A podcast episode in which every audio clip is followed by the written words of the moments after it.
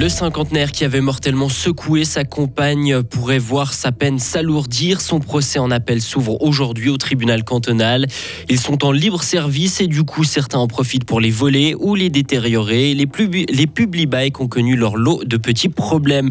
Et les jeunesses gruériennes avaient rendez-vous à Esch-Arlens cette année. L'année prochaine, elles diront à vue à danse. Le temps va être assez ensoleillé aujourd'hui et demain avec 26 degrés. La tendance aux orages sera plus marquée mercredi et jeudi. Lundi 3 juillet 2023. Bonjour Hugo Savary. Bonjour Mike, bonjour à toutes et à tous. L'homme qui avait secoué mortellement son épouse est de retour au tribunal. Le ministère public fribourgeois a fait appel de la peine prononcée en première instance par le tribunal de la Gruyère. L'homme de 55 ans avait été condamné à 7 mois de prison. Le verdict de l'époque estimait qu'il ne s'agissait pas d'un homicide. Seules des lésions corporelles avaient été retenues.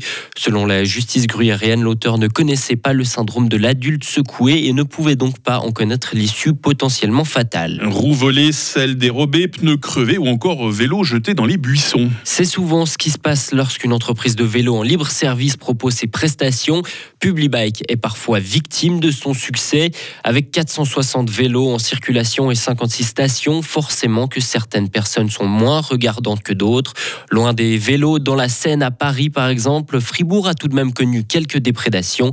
Céline Noguera est responsable marketing vente chez PubliBike. En été 2020, on avait vraiment subi une vague de vandalisme conséquente et sans précédent. On avait dû fermer l'entier du réseau pendant tout un week-end et puis certaines stations devaient encore être fermées plusieurs mois. Le travail de la police a été vraiment formidable, donc après on a pu éradiquer ce phénomène. Je dois dire que depuis là, on n'a plus connu ça, et tant mieux, parce que c'est directement les utilisateurs de PubliBike qui sont après pénalisés quand les vélos sont plus utilisables. De manière sporadique, bien sûr, on peut trouver quelques rayons cassés ou des selles abîmées. Et depuis le début de l'année, les Suisses ont parcouru plus de 5 millions de kilomètres.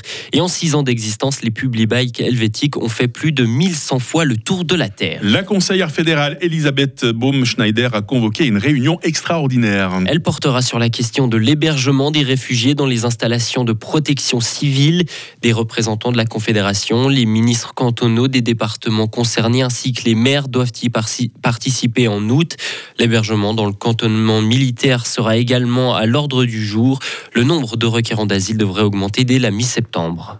Les données informatiques de la Confédération volées ont disparu du Darknet avant d'y réapparaître. Ces données jugées sensibles ont été mises en ligne par un groupe appelé Play les 13 et 14 juin dernier, mais ont été retirées entre-temps. Personne ne sait pourquoi. Ces informations étaient finalement à nouveau accessibles hier dans la soirée.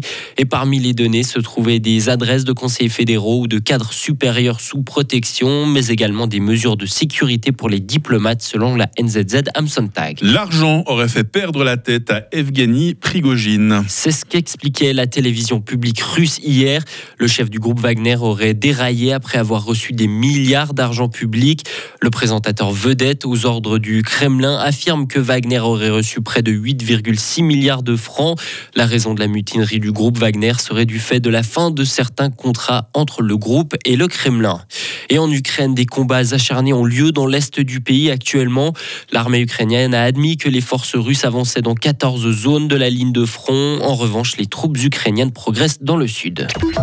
Et puis week-end festif à Esch-Arlens pour les 37e rencontres de jeunesse gruyérienne, Hugo. Près de 35 000 personnes ont participé à la fête et pour garantir un événement réussi, de nombreux bénévoles sont nécessaires, notamment afin de préparer les repas dans les cuisines de la manifestation. Marlène Jossi est l'une des nombreuses bénévoles venues prêter main forte lors du repas de samedi midi et elle nous détaille le poste qui lui a été attribué. On a super une bonne ambiance, on fait aussi connaissance avec d'autres sociétés qui viennent d'ailleurs de Payerne. La lyre de Payerne, ce que je ne savais pas.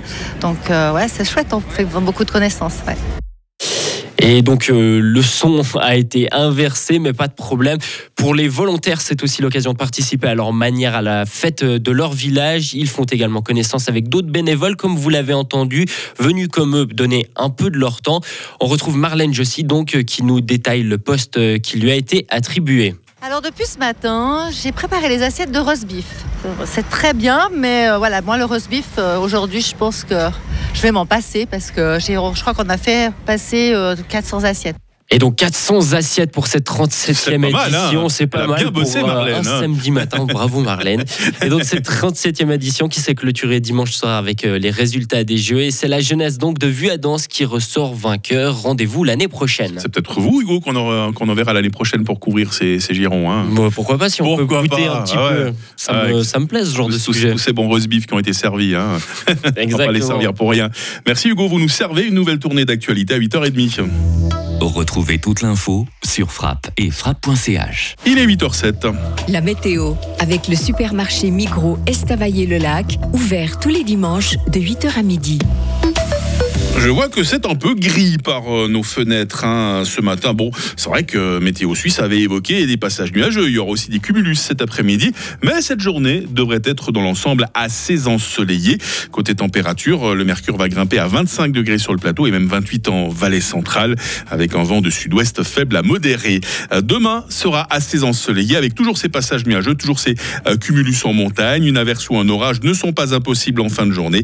Température minimale 15, maximale 26 degrés. La tendance aux orages sera plus marquée mercredi et jeudi. Il fera 25 degrés. Quant à la fin de la semaine, elle s'annonce ensoleillée et chaude. Rien à voir avec le week-end précédent qui n'était pas forcément très beau, pas forcément très chaud, hein. On est lundi, on est le 3 juillet, 184e jour. Bonne fête les Anatole, bonne fête les Thomas. La lumière du jour, c'est de 5h42 à 21h.